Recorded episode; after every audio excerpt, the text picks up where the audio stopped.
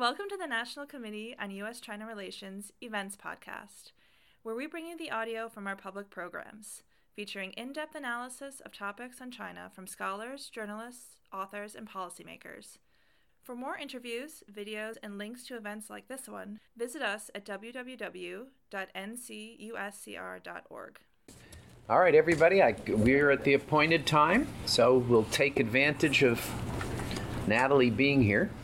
I, I, just did a podcast with Natalie, and I said she's an old friend. She's a friend for many, many decades, is the way to put it, as opposed to an old. She still oh, looks so young. Yeah. But I've known her for uh, 40 something 40 something years wow. so it's been since since our law school days but she has had a career she I, then she followed me to Washington actually followed in my footsteps and when I was at the State Department legal advisor's office she was at the United States Treasury and we were both working on uh, normalization of relations with China. She then went on to a long, illustrious career at the World Bank.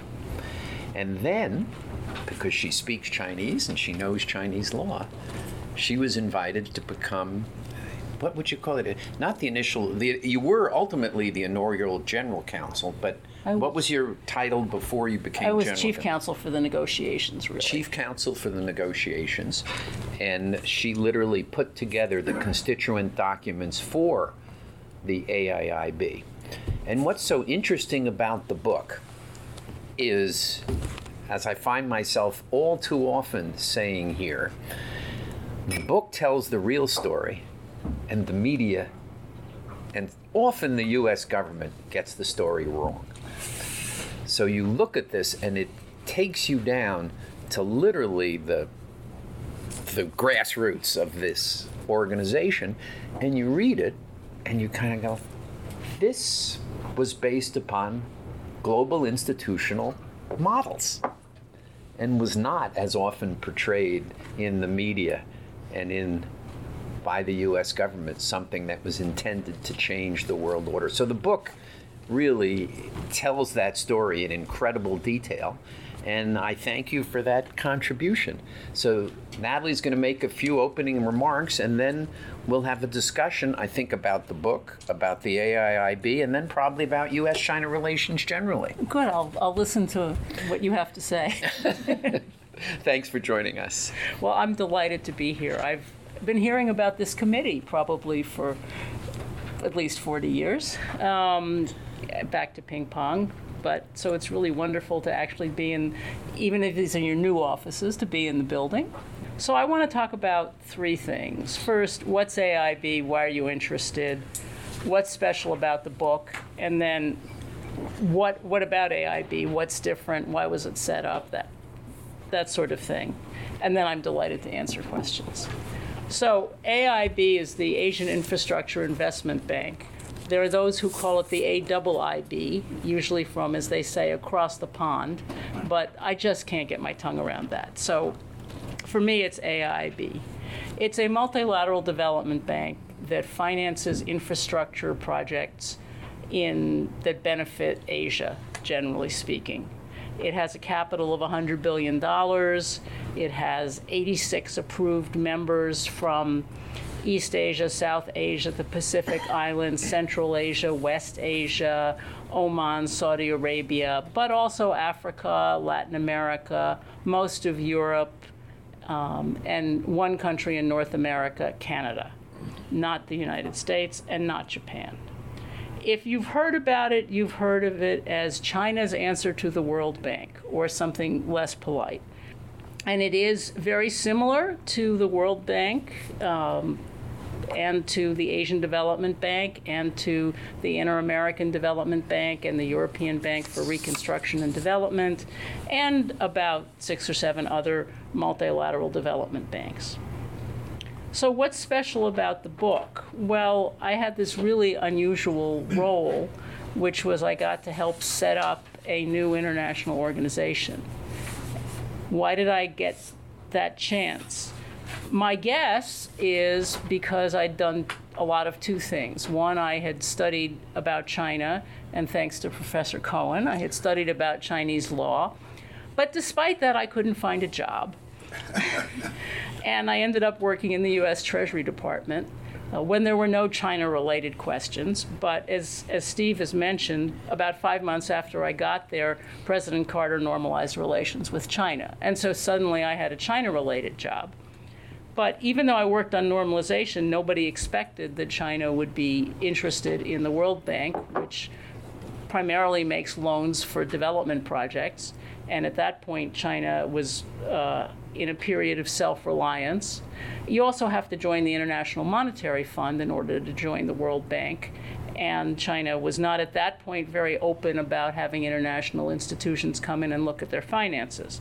So it didn't really seem likely that China would want to come into the World Bank. But in fact, in 1980, they did. And I was a young lawyer in the Treasury Department.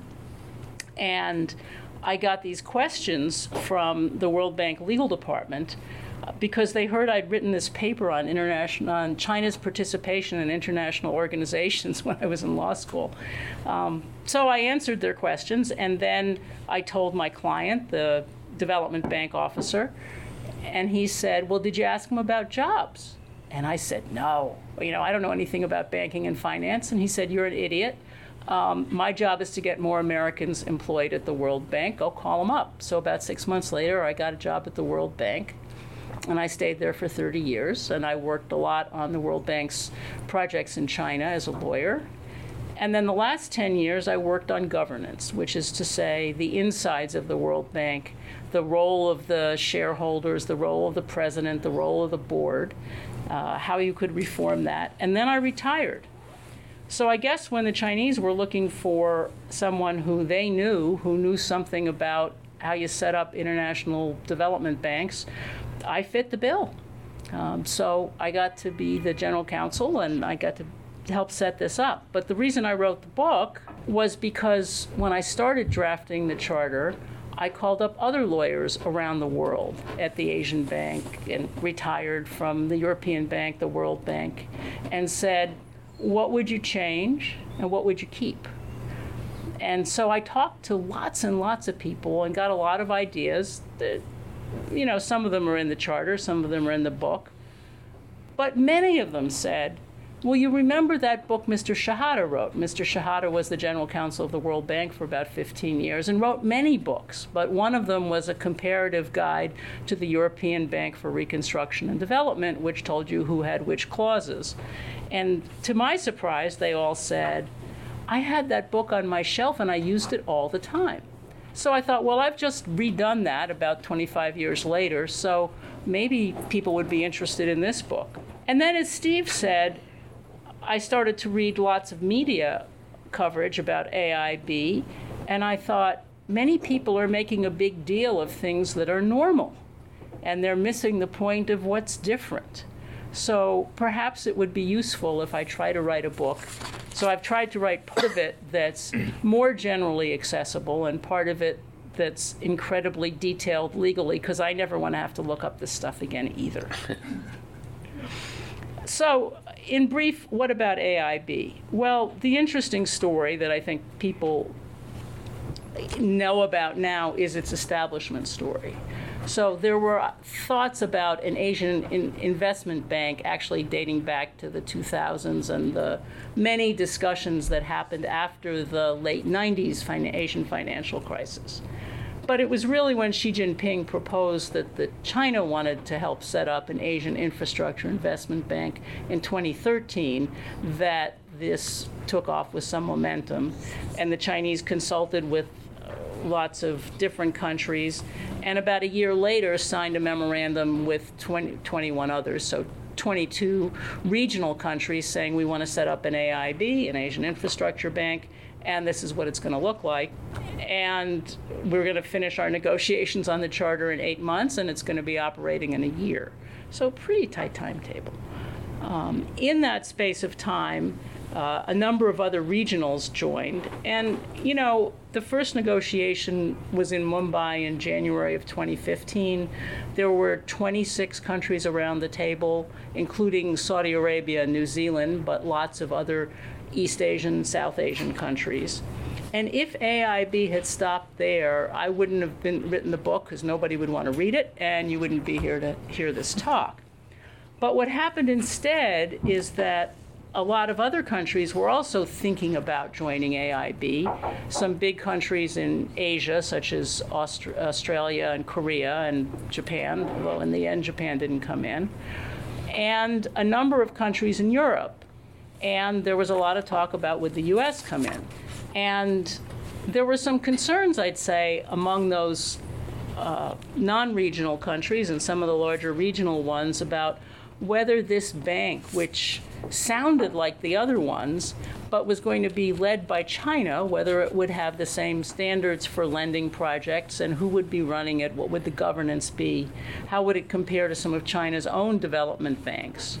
So there was some reluctance.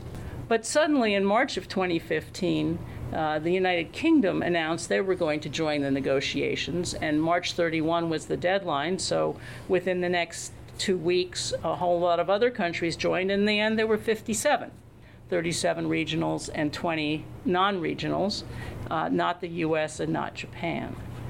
One thing I'll say about that story is I didn't know until I started doing some research for the book that as far as the US and regional development banks, reluctance has a history, as they say in China the U.S. was the proponent with the UK of setting up the World Bank, but 10 years later was opposed to setting up an inter American bank until U.S. relations with Latin America got so bad that they thought it would be a good idea if the U.S. supported that, and the U.S. became the largest shareholder.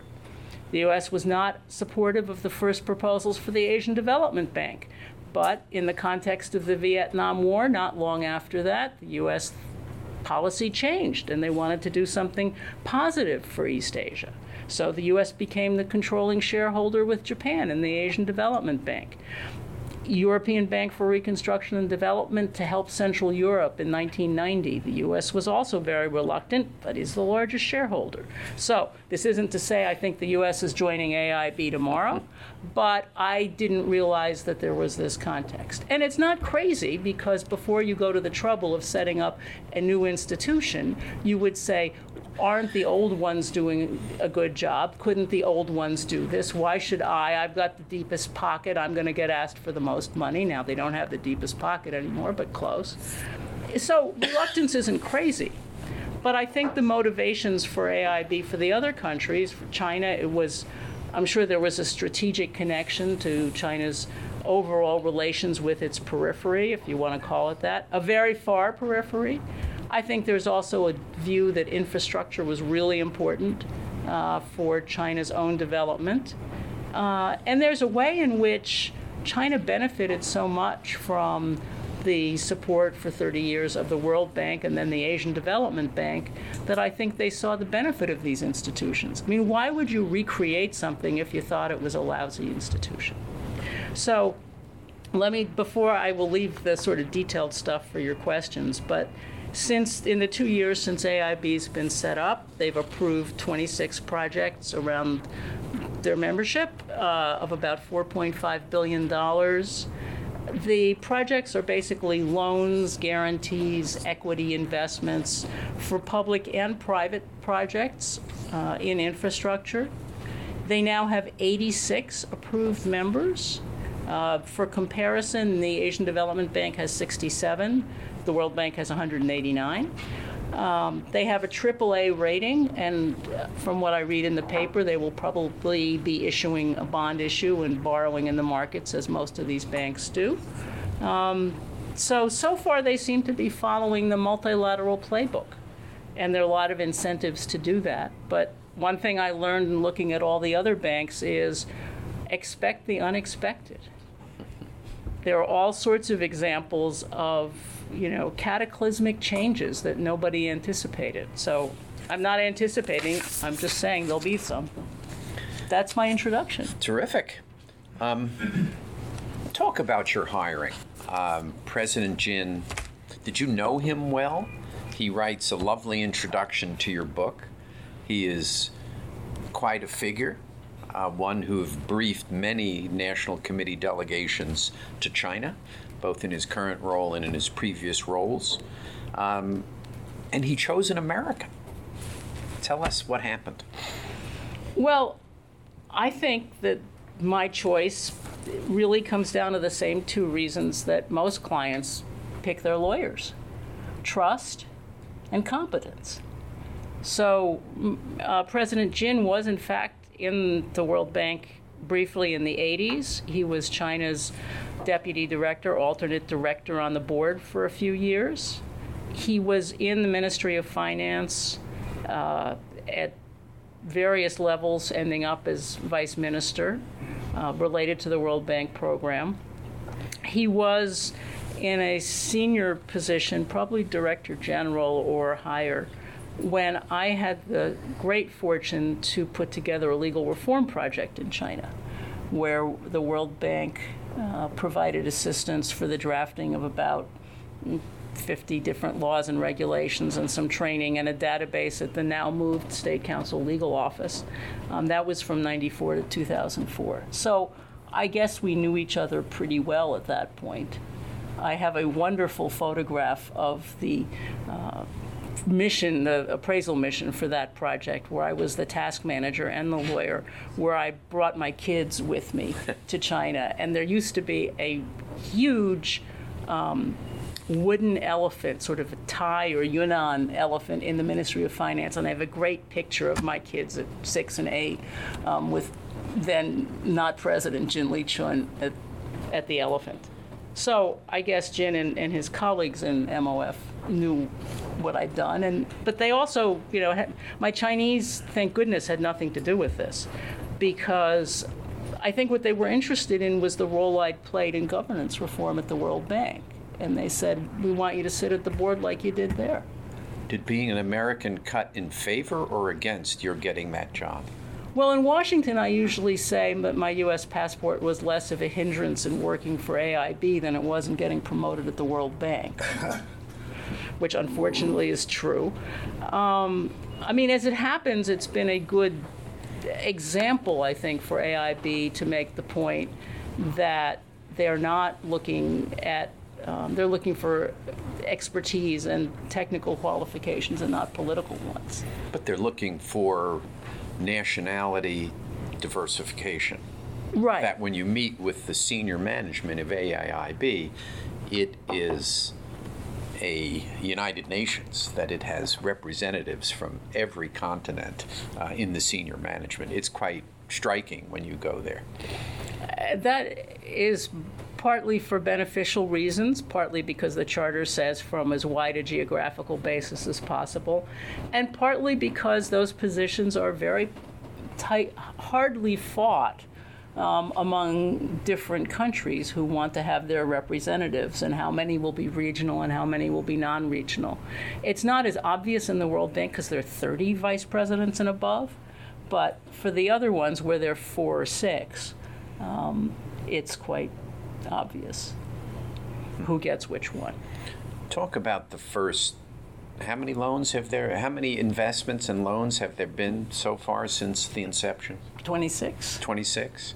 And how many have been done in conjunction with other um, multilateral institutions? So I think six or seven. I mean, I was there for the first four, of which three were co Six or seven of the 26 have uh, six or seven have been done by AIB. So, 60, So 20 have been done Yeah. in conjunction with Right. other multi, okay. So many of them have been co-financed. And what does that mean? Well, it means a couple of things. First, one of the concerns you could have read about AIB was would they have the same environmental policies? Would they have the same project appraisal policies? Would they have the same social policies and procurement as the other multilateral development banks? Or would they be more like China's own banks? So the answer is they have policies and procedures that are quite comparable to the others. In fact, some of them are updated.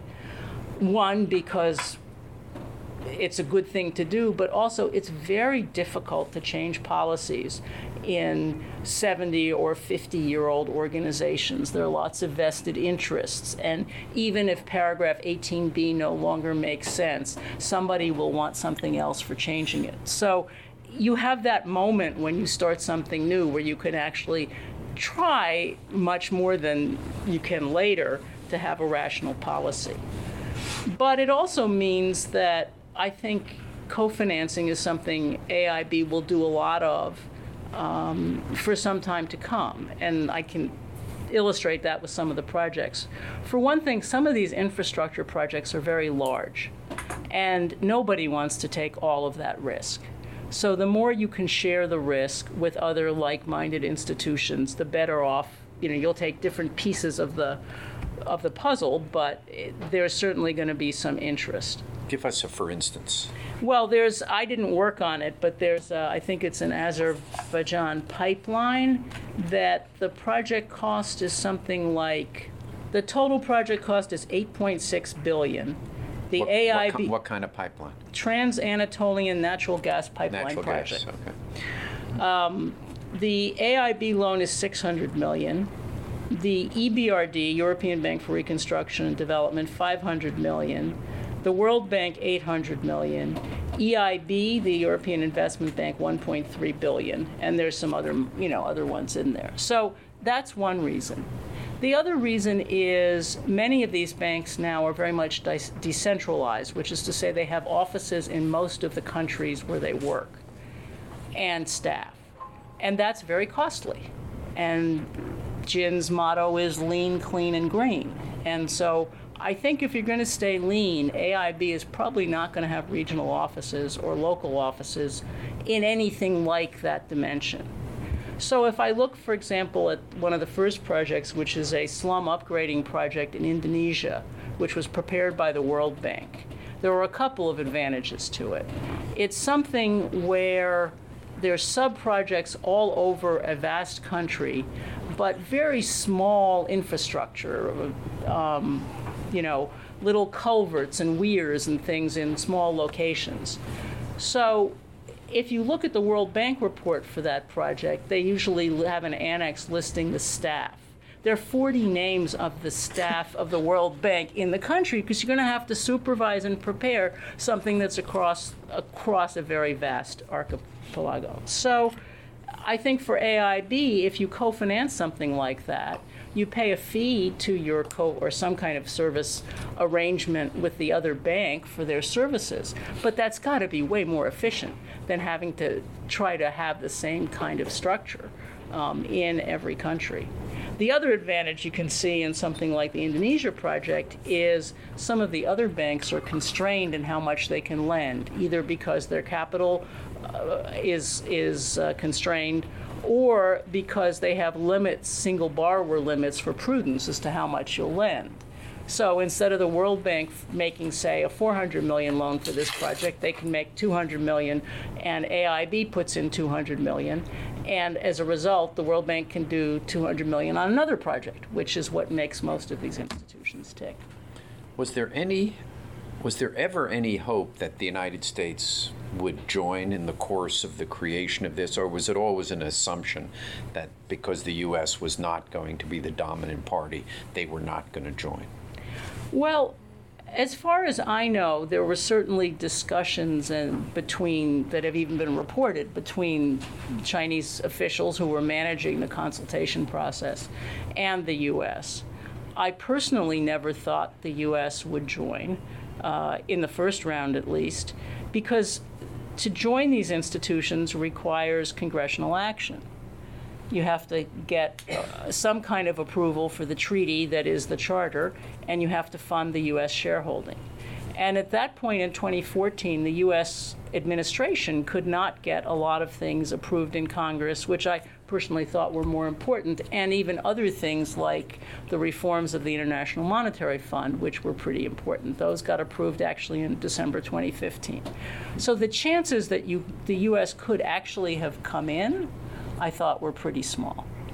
Um, whether the U.S. will come in, there's still some of those same issues. But there's also a question about does the U.S. only want to join multilateral development banks when they are the largest shareholder? They're not a controlling shareholder in the African Development Bank. Um, and, you know, they're, they certainly can be outvoted by others in many of these other banks. So. Why does the why do you th- the U.S. government has a very and he, here you've described kind of the reason I ask about the number of transactions that were done in conjunction with the other multilateral institutions is there's a view in the U.S. government and to some degree in the in the in the media um, that this institution is intended to almost overturn the world order. That it's part of the, if you look at the national security strategy, it's part of China being a revisionist power. And that I've had people in the government tell me directly that, that you know, this is an example of why relations with China are going to be difficult. And I kind of say, gosh, it's building on to the existing institutions. It's not overturning them. Why do you think this view exists in the U.S. government? Well, I can speculate. I think it's not about the structure because I remember reading a year or so ago after AIB had been set up about Japan's concerns that were about governance and about um, sort of financing decisions. And I thought, I wonder what that means because I, I took an awful lot from the Asian Development Bank charter. And Japan is, with the US, the basically controlling parties in the ADB. So there is one difference, and that's the, the shareholding numbers. So some of this is about control. You know, I, I used to hear people say before they all came in that they were concerned about an institution that was going to be located in Beijing, where China was going to be the largest shareholder and the president would be Chinese. It's not required that the president be Chinese, the president has to be regional. There are 40 something regional countries to choose from, but I think for the moment and for a while, the president will be Chinese. And my reaction was, yeah, you know, that is a problem. I've lived there. It's called the World Bank where it's located in Washington, the Treasury Department, and I know because that was my move, is a block and a half. Nobody paid me for that move, and um, you know, and if it's sad to say, if you look at the history of some of the other banks, you know, there is an awful lot of geopolitics in how these banks operate and in what the U.S. role has been and the role of others. I mean, it's not that everybody else is you know, everyone is there in their national interest. So it may be that the U.S. is well aware of the kind of influence the U.S. has had, regardless of the structure, and they may expect that the Chinese would want to have the same kind of influence. Why did the Japanese not join in the end? Probably some of the same reasons. And, and actually, for the future, I think the more interesting question is when will or will Japan join? Because I do think if this becomes a real Asian institution, I think Japan would be an important part of that. Um, and the interesting issues are when you get caught up in the details of the voting power. Because these are set up primarily like corporations and you have votes depending on how many shares you buy, um, nobody goes up except somebody goes down. So if Japan wanted to join, every you know, 100% is already allocated. So if you want to make room for Japan, either everybody goes squeezes down to 98 or 97%, or you have some jockeying.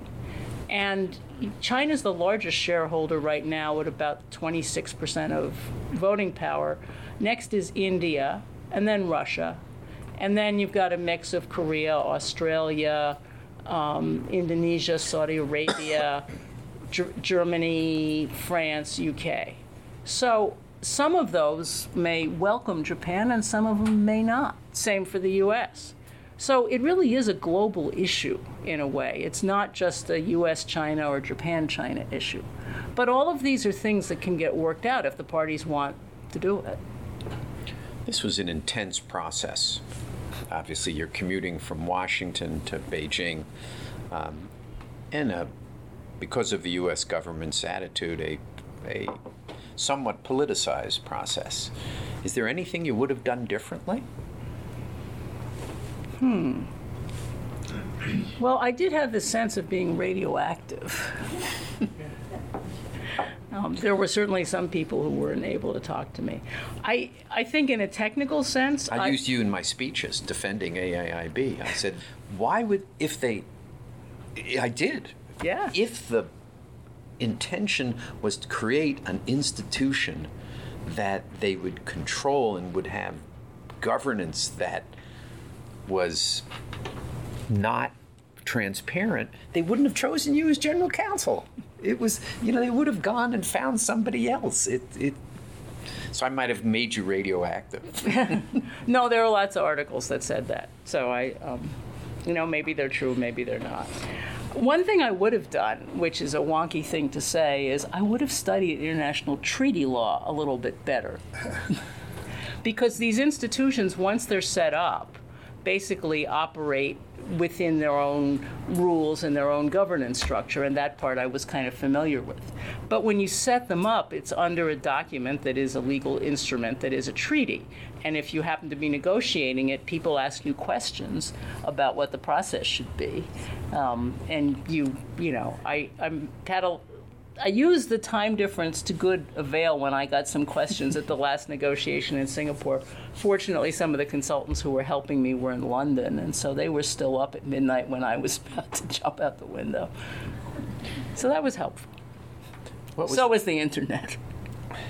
Elizabeth wants to interrupt with a question. I Go do. ahead. Is that okay? Yes. So, um, you mentioned, of course, we know that AI. Elizabeth runs the Ford Foundation office in China. AIAB is a lean, green, you know, it's, it's, it's, it's, it's been developed with broad international norms and standards of governance, et cetera. Um, I want two questions. One is, do you think that AIAB gets lumped into broadly China's aid and investment that goes through other banks, and that's why people think it's perhaps not as up to international norms and standards because Chinese other development banks are less transparent. We know less about sort of their governance structure, and so that it sort of gets lumped into that and misunderstood in that way. And my second question is, do you think that AIIB over time will demonstrate a model for governance that will be adopted by some of others, China's other development banks? Because I think right now, most of China's money actually goes out through those less transparent banks than goes out through AIIB. Well, certainly the lumping together story, which is not, you know, not surprising, right? If you're looking at what China's doing, they've put a lot of money into this, what used to be called One Belt, One Road is now called the Belt and Road Initiative. They have, some of that money is going through China's own, I think probably through China Development Bank, maybe through Exim. There's also a Silk Road Fund under the People's Bank. AIB isn't part of that in the sense that it's not technically connected, but many of the countries in the Belt and Road Initiative are AIB members. Out of 86 countries, you know, there's quite a few. But, you know, I often say with my Washington hat on, if I were writing the briefing paper for President Xi about the strategy, I would definitely include AIB in the same strategy. Hmm. If I thought about it from why did China do this? Um, and I don't know because I never asked, and even if I asked, I still wouldn't know. Um, so, from that point of view, I think it is part of the same strategy for China, but it is not run the same way. And if you look at why does the U.S., why does any country join these institutions? Part of it is leverage because you put in a dollar, and in China's case, everybody else puts in seven, you know, 75. You put in 25, they put in 75. You put in one, they put in another three. So you get a lot more bang for the renminbi or the buck. And part of it is you get a technical staff in some cases where you can get people from around the world that maybe you couldn't get in your own institutions. And some of it is, you know, you think about political cover. You know, it's not you. The protest, if it comes, and it will come, is about the infrastructure, dam or highway, that AIB financed. To date, the only complaints I've seen have been for things that AIB co-financed with the World Bank, which doesn't say to me there's not a problem, but it says if you were worrying about standards, that's not the problem. As for other Chinese banks learning from AIB, you know, my sense of the last 40 years of reforms has been that much of the reforms have spread by example. You know, when in the 80s, when there were no domestic legal structures, I would see joint venture contracts between Chinese entities, and they'd say, oh, we copied them from the foreign one, right? And they weren't crazy. So I do think there'll be some kind of effect. Um, it is interesting that a relatively open, I mean, I, I did everything in here is public. You know, I, maybe I knew where to look, but the stuff is all on the web. There were, in fact, when the Articles of Agreement were signed in Beijing in June of 2015, I think it was the New York Times, among others, that commented that they were immediately on the Ministry of Finance website. I hope it was the English because the Chinese isn't really great, but you know, it's it's legally binding, and there is a clause that says that the bank will rely on the English for all of its decisions. It's tucked away, but it's there. David. Thank you very much. I have questions on two topics. I am David Sandalow at Columbia University. Um, the first is on carbon.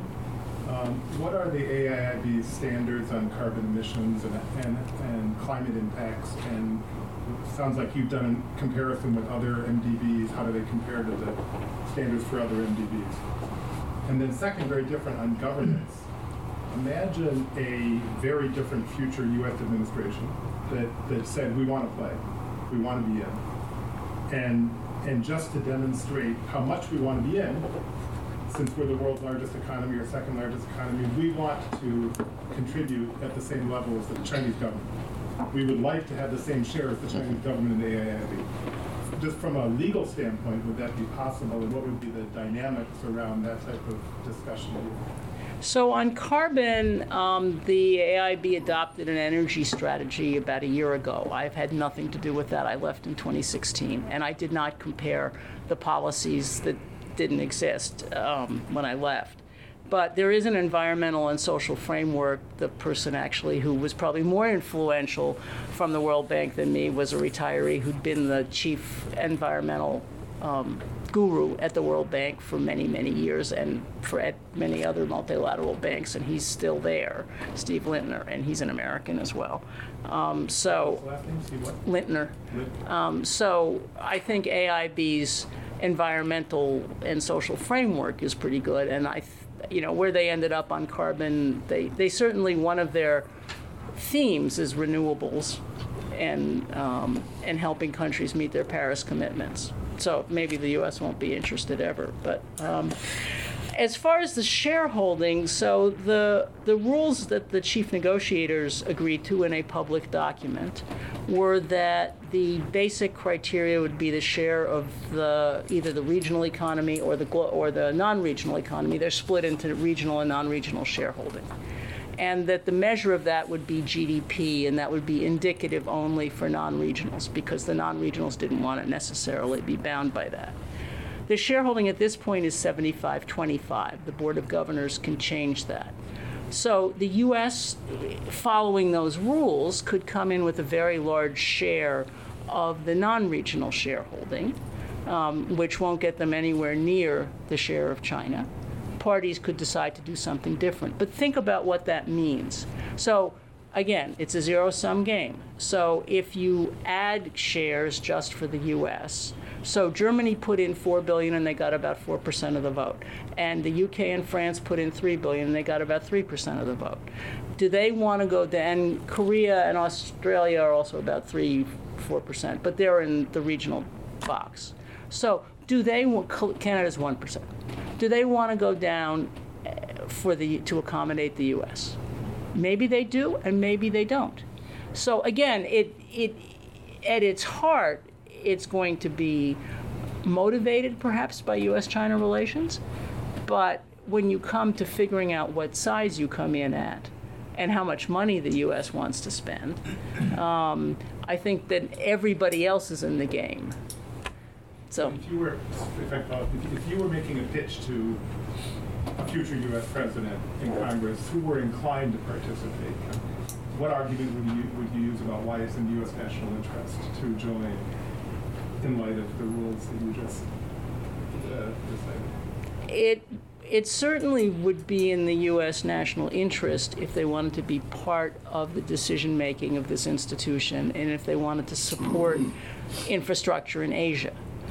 The arguments we used to use at Treasury to try to get the Congress to approve those appropriations, one of them was procurement many of these banks used to have procurement restricted to members. That means those billions of dollars go to developing countries or developed countries and they buy tractors and they have people construct ports and you want your contractors and providers to be able to bid for those because they get a lot of money.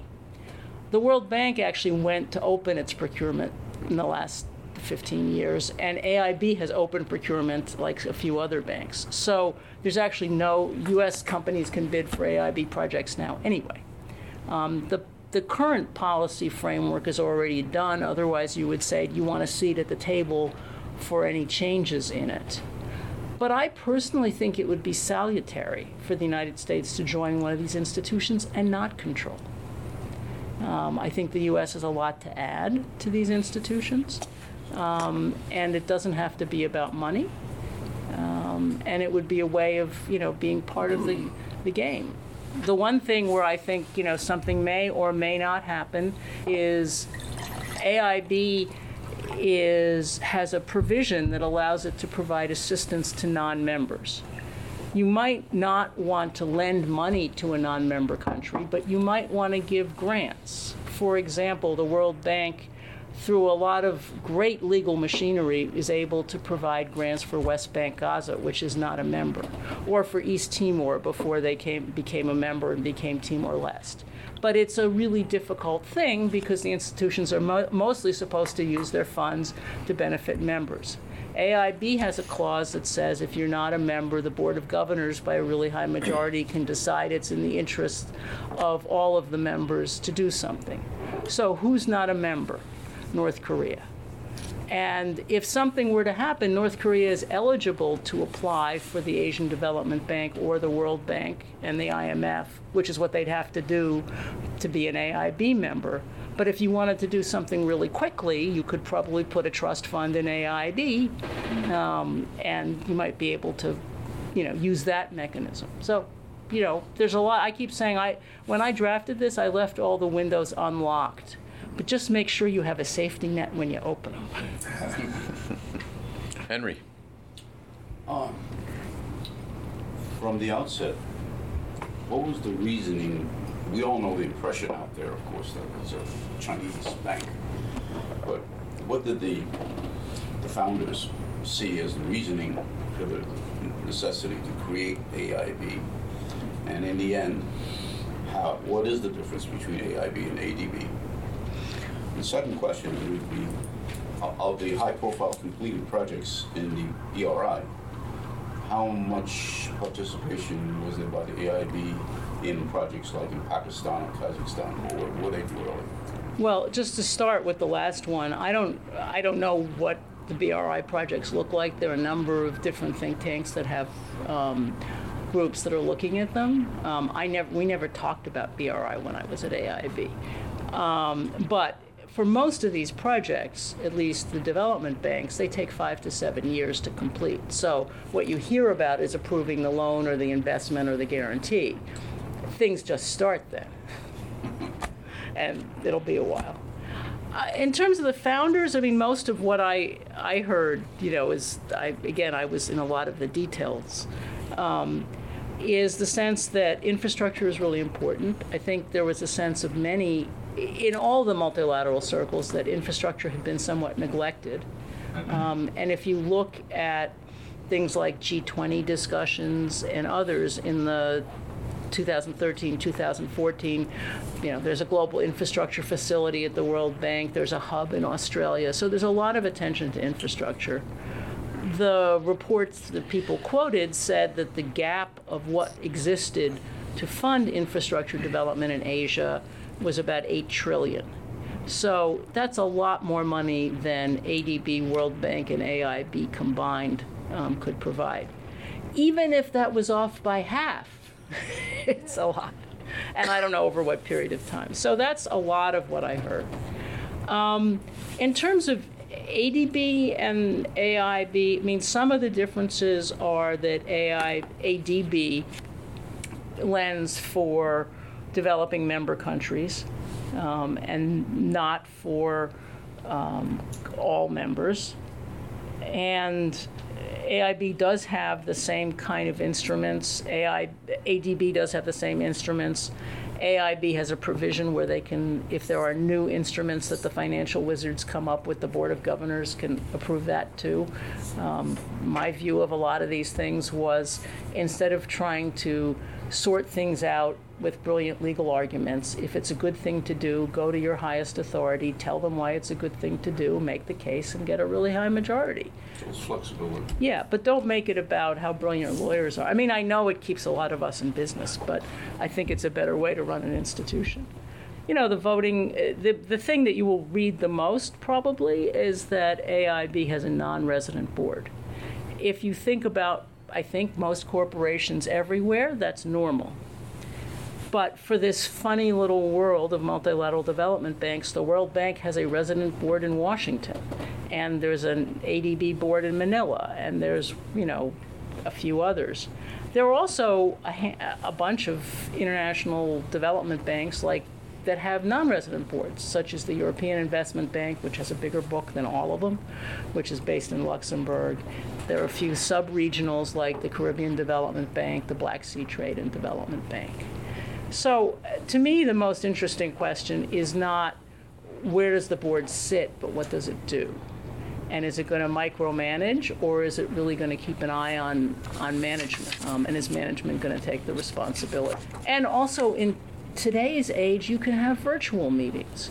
You don't need to have physical presence in the building you also, in terms of oversight, the people who are sent to be on these resident boards are generally sent by their ministries of development or finance, and they're often our development officials. So they're not necessarily people who are trained to spot the problems in these projects. So I think actually their meeting to approve the projects doesn't really add I think if they were really worried about it, you know, set up some internal good housekeeping seal of approval and, you know, have somebody say that every project meets that. But expecting a political body of 25 in Washington or 12 in Manila to really give you a feel for that is doesn't make sense to me. Also for the borrowing or the recipient country, you spend something like 18 months preparing a project. There's some of these have lots of detailed engineering. You negotiate the whole thing and then you wait for an approval. What happens if they want to say no? It just it it just there's something wrong with that piece of the system. So that's short shortish answer. Jerry. What about investment? Uh, I remember when the World Bank started to get interested in China in the early 80s, they had a special investment vehicle that it combined with commercial investors try to encourage investment in China. Uh, to what extent do you see AIIB involving itself in investment, not just loans or grants? So I'm glad you asked that question. So part of what AIB, I think, seeks to do is to have a very large part be in private sector and non-governmental investment. And in fact, they've already done quite a few projects. Um, the one quote non-regional project, for example, is in Egypt because it's just over the UN definition I found of Asia, and it's 11 small solar projects, um, all you know non-government, co-financed with the World Bank's non-government lending arm, the International Finance Corporation.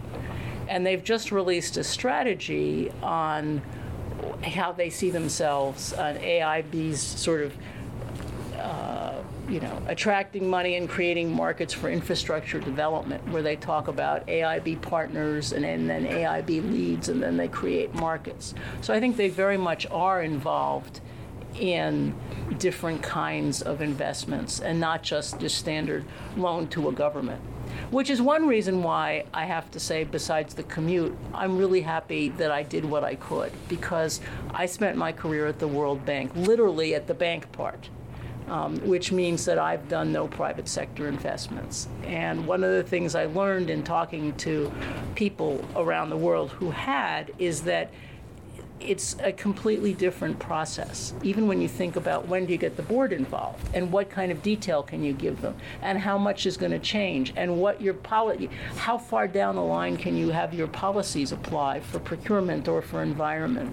So my successor has a lot of experience with uh, with that sector as well as others, and you know I think it was good for AIB that I did the institutional stuff. And if they're going to make a mark it will not be because it's a beautiful edifice. It'll be because they do interesting operations and benefit. Will they set up a special vehicle, do you think?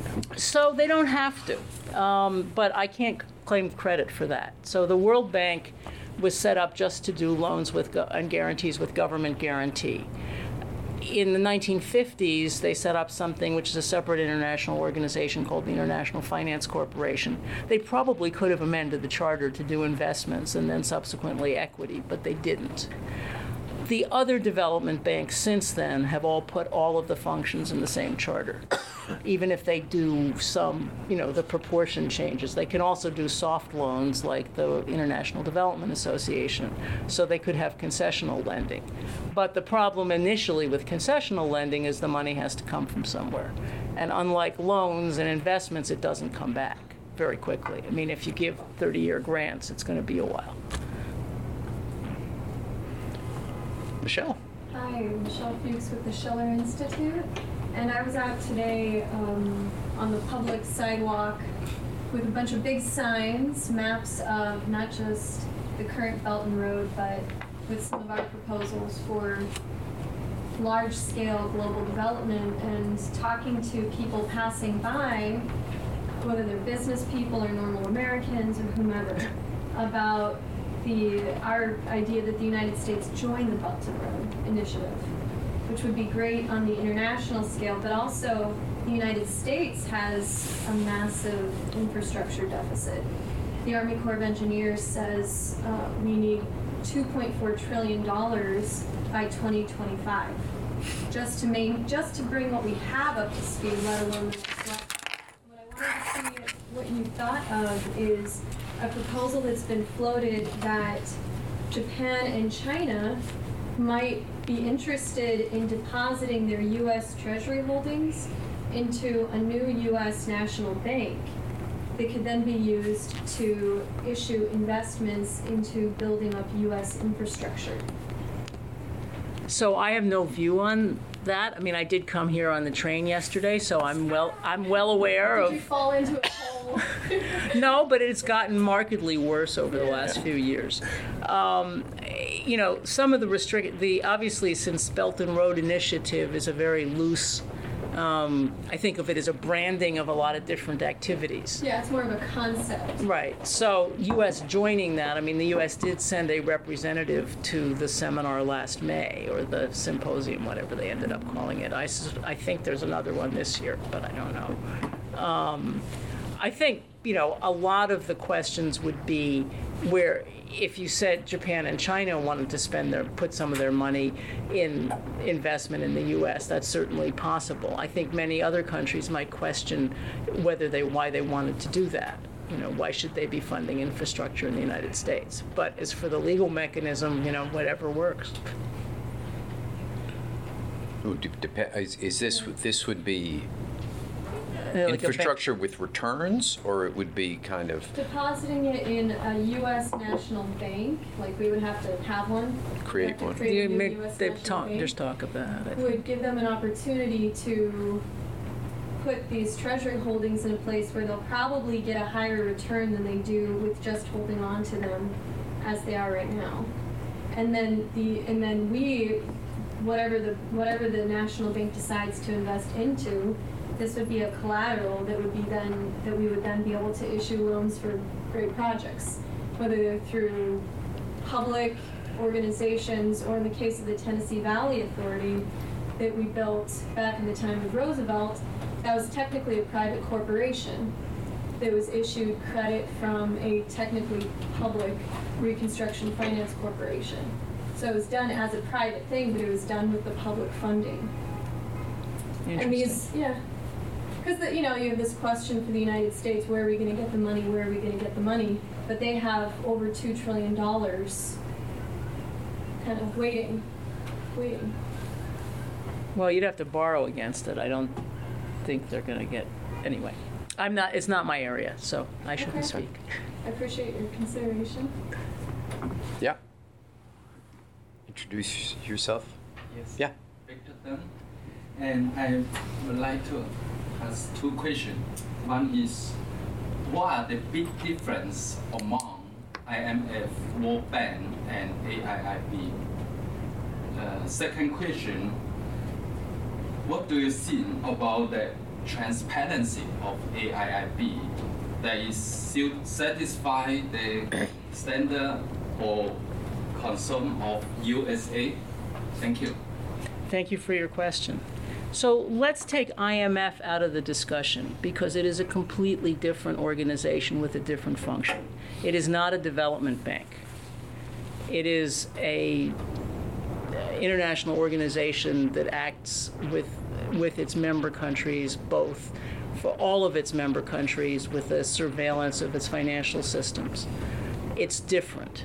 And there's nothing to compare between IMF and IMF and World Bank have some similar governance structures because they were born together in Bretton Woods, New Hampshire in 1944, but their functions are maybe parallel, but they're quite different. So it's a little more useful to compare IBRD, which is the bank part of the World Bank, and AIB.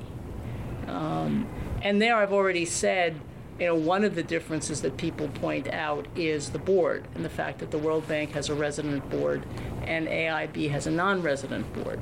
In fact, all of these other MDBs, when they negotiated, they always talked about maybe having a non-resident board. So that's one of the things that people will often talk about as being different. Um, the World Bank also has um, a tradition uh, that's not in the articles that the president is always a U.S. national, um, and the head of the IMF has always been a European. Um, that's not written into the legal framework, um, but that's been the practical result. Um, the language in AIB about the selection of the president refers to an open, transparent, and merit based process for selecting the president and the vice presidents. That's language that's been used at the World Bank, but it's not anywhere in the legal charter. So it's the first place it is, is in the AIB. Um, in the World Bank, the U.S. has a veto of one decision, and that is amendments of the charter.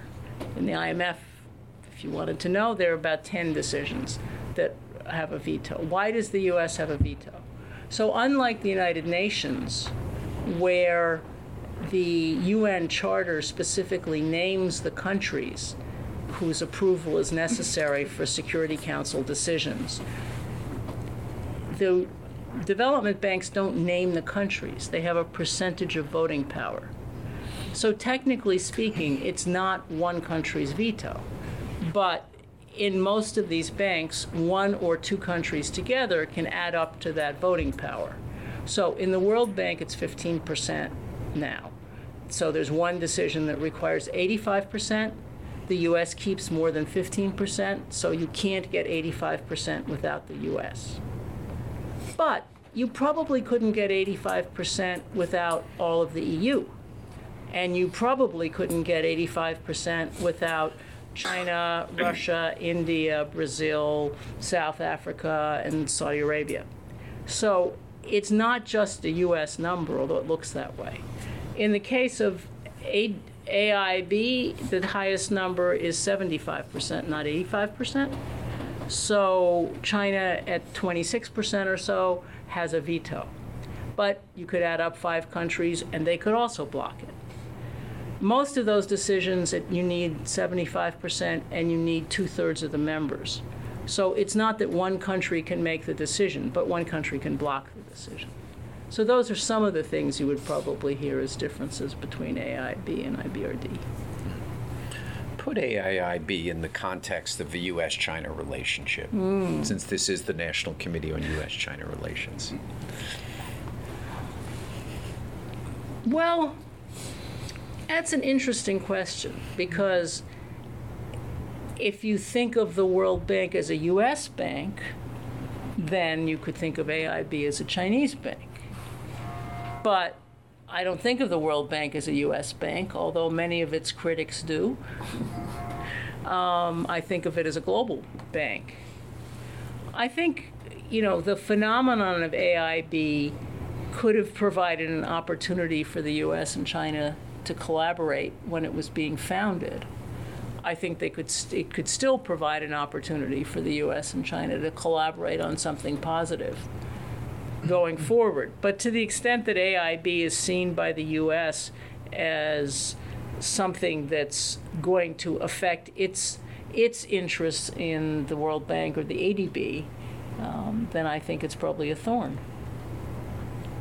Why do you think the U.S. has this, the U.S. government has this relentlessly negative attitude towards AIIB, even though the facts, I think, speak to a, what should be a different conclusion? Maybe it, they need time to see how it actually operates in practice. You have the constituent documents. You have, what do you say, 27, 27 projects now that have been financed? I mean, the jury is kind of in. you know, it, you kind of, but the, when you talk to the U.S. government, it is really an example of what we don't want China to become. I would argue, as I have in speeches, that, you know, 11 years ago when Bob Zoellick gave his talk at the National Committee's annual dinner and called for China to be a responsible stakeholder, this is a bright, shining example of China being a responsible stakeholder. Transparent governance. Yeah, it even has a clause about transparency, and you asked about the policy. They have a policy on um, public information, um, which is comparable to the others. They're now going through an open process of revising it and getting comments from around the world. So it's different from Chinese banks in that way. It is more open and transparent. But what do you think causes this in the U.S. government? The optics. The optics of the bank. The optics of it not having been initiated by America. And perhaps if it was done jointly, it might have had mm-hmm. different results. But, you know, it's an instrument. And when I look at the other banks, you know, the largest shareholder has played those instruments differently at different times. There's a the quorum for Inter American Development Bank decisions requires two thirds of the voting power. And there are times when the United States has had more than 33 and a third percent. And if there wasn't a consensus on what the U.S. wanted, they have, don't show up for meetings. There's a, it was sad for me in a way to see in the history the documented level of politicization of decision making because inside, first, they all have clauses that say non political. And second, in the day to day work of the World Bank, you know, you don't get a lot of interference from different countries, whether it's in French colonies or U.S. political. I know nobody outside believes that. But, you know, it's not, there are 250 or 300 projects a year. You don't sit there saying, gee, I wonder what the Treasury thinks. So it may be if you were a long-time observer of multilateral development banks, you might say, well, we kind of expect that China will act the same way as everybody else. Jerry. Well, I think the answer to spell out the optics is this was the first sign that there is, after the fall of the Soviet Union, a major player in the world who's taking an initiative to not challenge the United States, but at least present additional possibilities for the world. A challenge, I think, it's psychological. If you ask why, in another context, the U.S. hasn't uh, adhered to the United Nations Convention on the Law of the Sea, it's because of dispute resolution we don't want to submit to the same dispute resolution that other countries do when they sign up. But what about dispute resolution here? You haven't said anything. Is it plain vanilla? When we look at the uh, OBOR, BRI, the Belt and Road Initiative, dispute resolution is creating enormous stir, problems. And China is offering options that I don't think people ought to accept. Where does dispute resolution come in in this arrangement? So disputes between members and the bank, there's a never used clause about how they can discuss those or what kind of discussions they could have. But in terms of operations, so the rules, which are public for lending operations and guarantees for the pub, mostly the public sector side, have a, an arbitration clause. Um, and they actually refer to UNCITRAL rules and the permanent court at The Hague. Um, a couple of the other MDBs, particularly the European Bank and the African Bank, have similar clauses. The World Bank and the Asian Development Bank have kept the same clause they've had since 1965 for ad hoc arbitration. And none of them have ever had an arbitration. But I don't know what the clauses will look like for the private sector operations, and I suspect those are much more a function of meeting your principles and having different options because you're probably not in the lead necessarily on the transaction.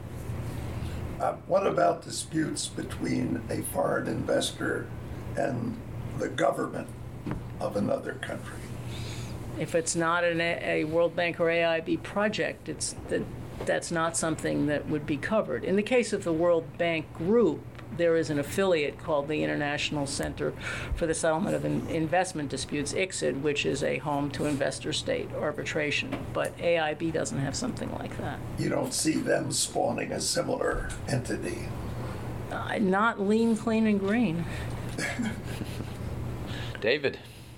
Well, to answer your question, Steve, as somebody who's had the privilege of serving in U.S. Department of Energy, State Department, and the White House, um, I think the AIIB is a trifecta of forces that raise skepticism and questions within the U.S. political system. Is uh, first you have mistrust of China. Second, you have skepticism about multilateralism overall. As Jerry says we haven't even joined the UN Convention on Law of the Sea, which is something that our Navy and oil industry and environmental community all support, but we still can't get over the opposition to multilateralism to join. So it's mistrust of China, opposition to multilateralism, and then budget stress. I mean, really, in a, in a period in which you have such problems allocating money for everything, giving money to an institution that's going to give money to foreigners through China, I mean, it's pretty easy to be against that within the U.S. political Yeah. system. But I think all of that driving the opposition within the U.S. political system, as this discussion, this great discussion demonstrates, it doesn't really have anything to do with the performance of the AIIB. I mean, the AIIB is, you know, can, can perform up to international standards, and that barely addresses any of these concerns. But then I, I have one follow-up question for you, Natalie. Um, what do you think are the odds that the second president of the AIIB will be a non-Chinese? They're not negligible.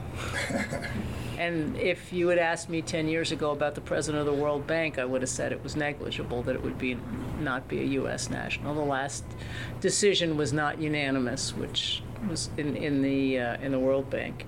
There was actually an election. Um, there was a president designate of the AIIB, and uh, I had the great privilege of managing that election because everybody else was conflicted out. and they said, let's have the chief counsel do it. So we, we basically followed um, the process in the other multilateral development banks. The ministers were asked to send in nominations. They were given a qualifications list. Um, the chief negotiators, who were the proxies for the board, um, got to, you know, interview the two candidates, and they agreed by consensus that Jin Liqun was the appropriate president designate. There was a Russian candidate um, who also participated, and um, that was.